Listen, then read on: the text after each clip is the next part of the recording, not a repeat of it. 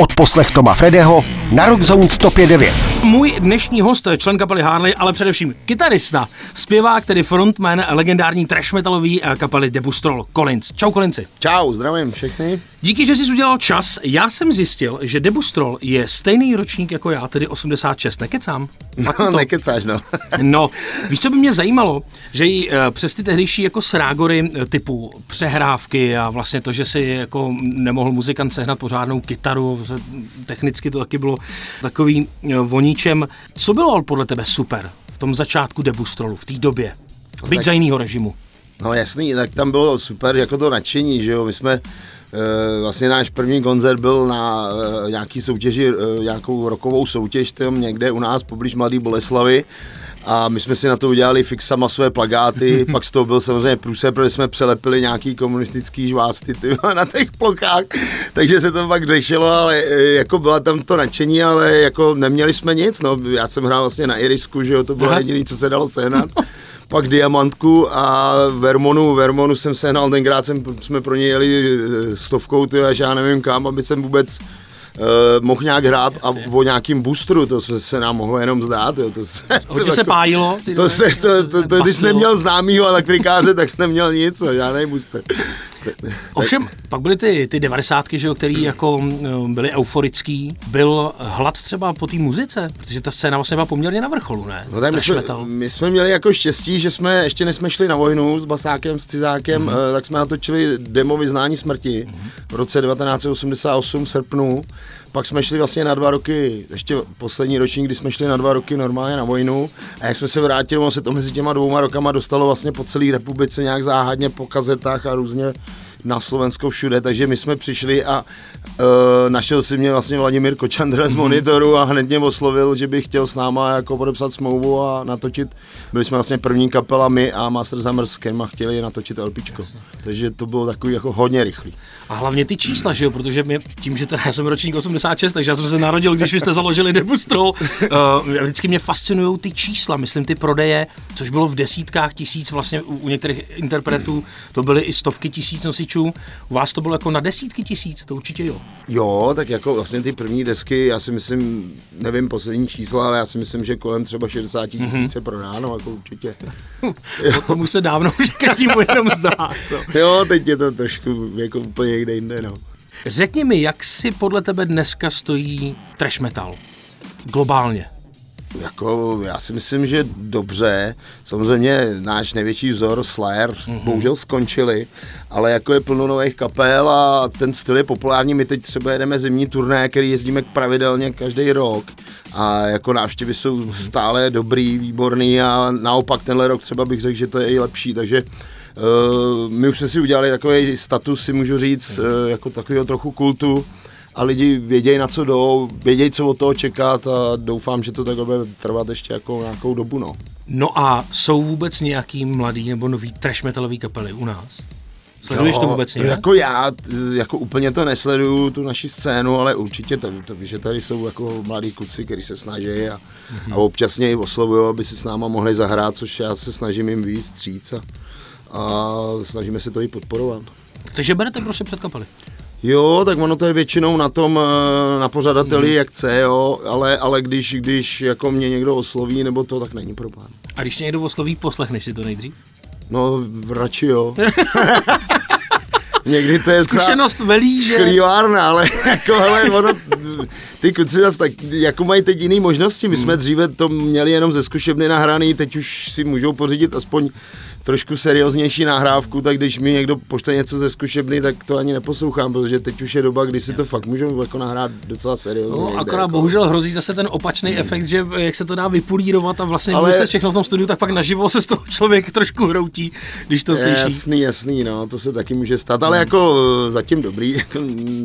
Takže říkáš, že trash metal má pořád své místo pod sluncem? Určitě a lidi to i baví, tak je to, jak říkám, je to takový jako styl punku, hardcoru, metalu dohromady a paráda, je to o rychlosti, je to o solech, je to o textech, který provokujou, který šijou do toho všeho okolo tady nás, co se děje jako v téhle době, že? Takže teď to je právě docela aktuální, bych řekl. Tak to je skvělá zpráva.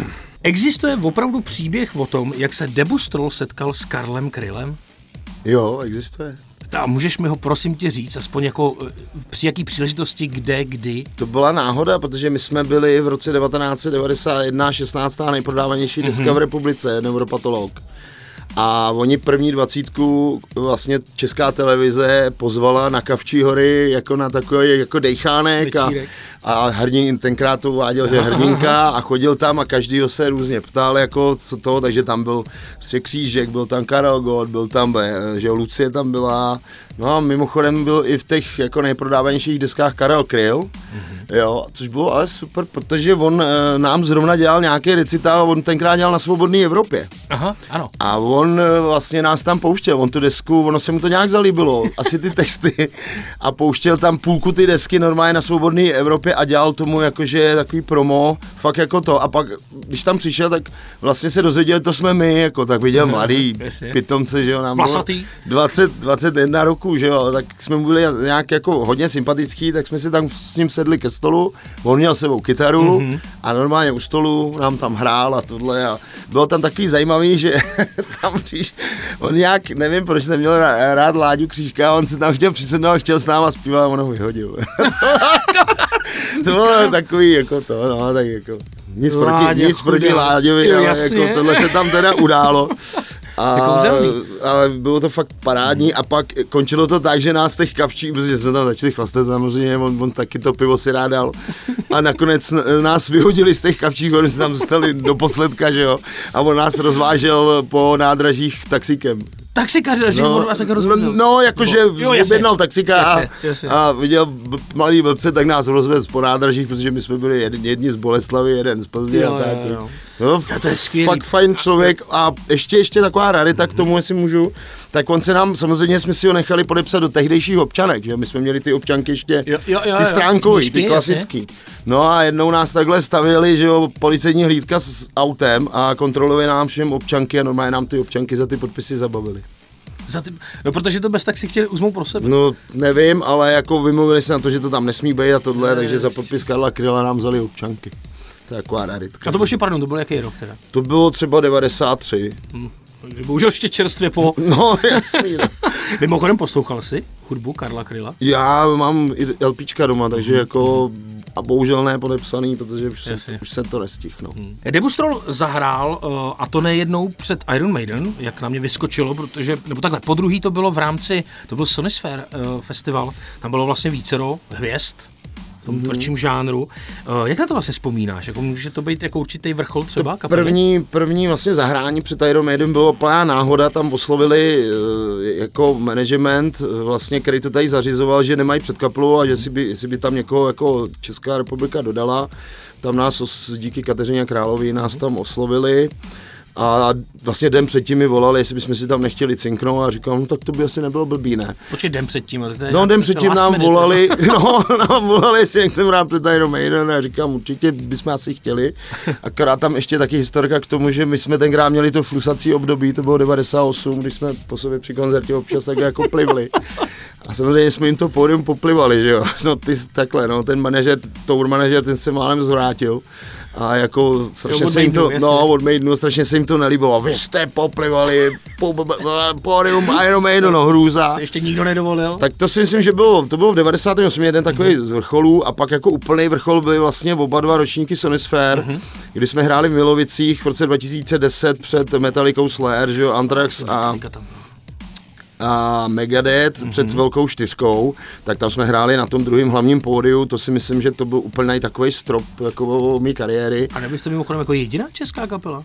Ne, byli jsme tam, měli jsme tam být jako jediná na tom hlavním pódiu a kluci, jako třeba kluci Pis vohnou a toho, tak ty hráli v tom stanu, takže tam ještě byly český kapely, ale ve stanu.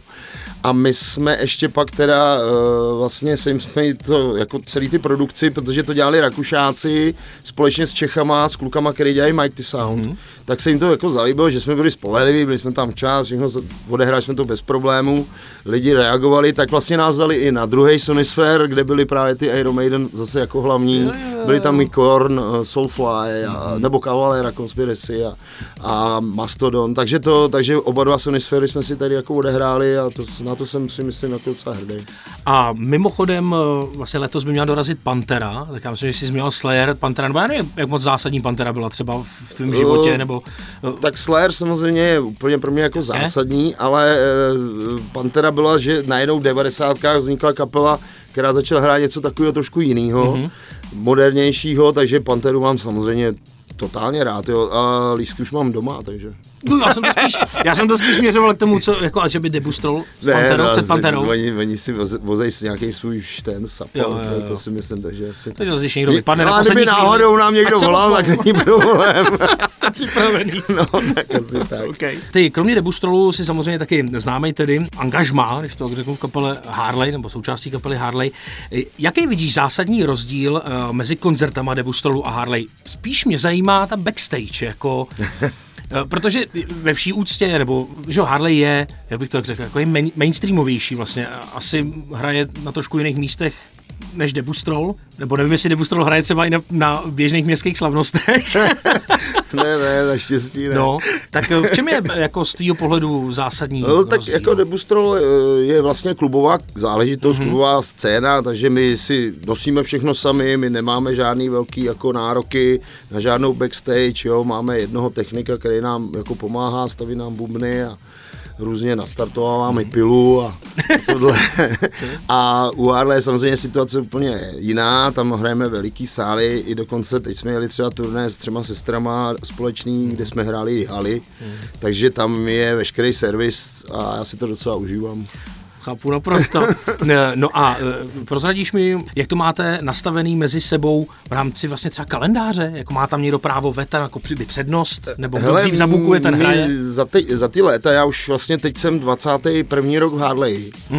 A 37 let vlastně dělám Debustrol, takže za ty léta tam už se to tak jako všechno domluvilo, že občas se stane samozřejmě bota, někde se udělá, někdo se udělá koncert, já udělám jako, ale tohle, to se vždycky dá řešit, tam se dá řešit to přejezdem, když je to festival, samozřejmě když my máme klubový turné, tak nemůže hrát Harlej, když má Harlej kulturákový turné, nemůže hrát Debustrol, ale tam si obě kapely vyjdeme vstříc a kluci z Harlej jsou rádi, že tam nějakou trochu pauzu mají, jo, takže si myslím, že tam není vůbec žádný problém a naštěstí se to všechno vyladilo do úplné dokonalosti.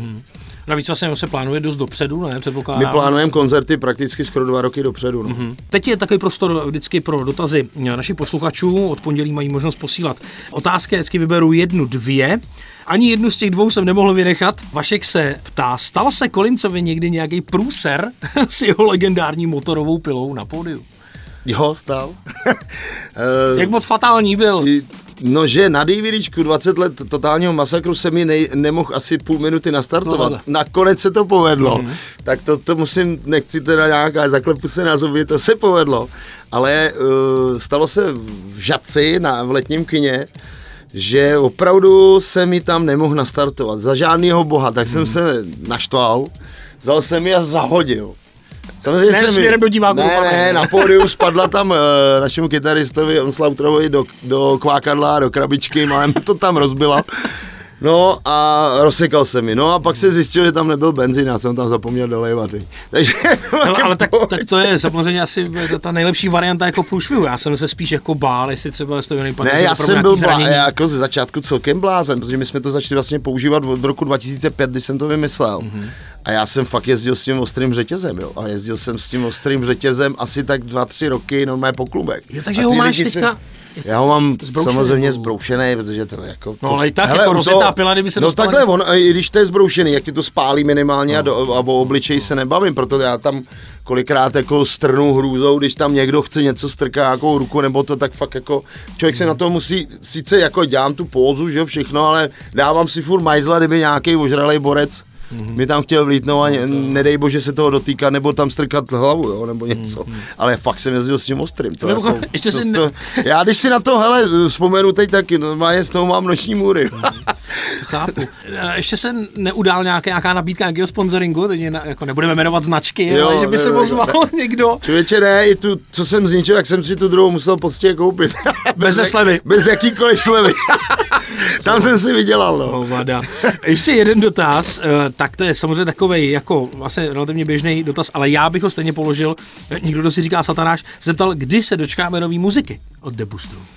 Hele, nové muziky se zatím nedočkáme, my tak nějak pomalu, teď jsme vypustili minulý rok 2 nové písničky a nějak tak pomalu na tom pracujeme a já si myslím, že doufám, že by se to mohlo povíst v roce 2026 na 40 let Debustrolu. Mm-hmm. To bych si přál. Jako, to si ještě počkáme teda. V klidu, ano, abych to takhle viděl.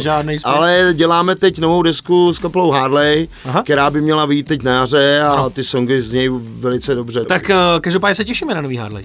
Jo, to mi taky, jako, zní to dobře. Kolinssi, já ti moc krát děkuju, ať se vydaří zbytek turné Debustrolu a ať se samozřejmě vydaří turné Harleje.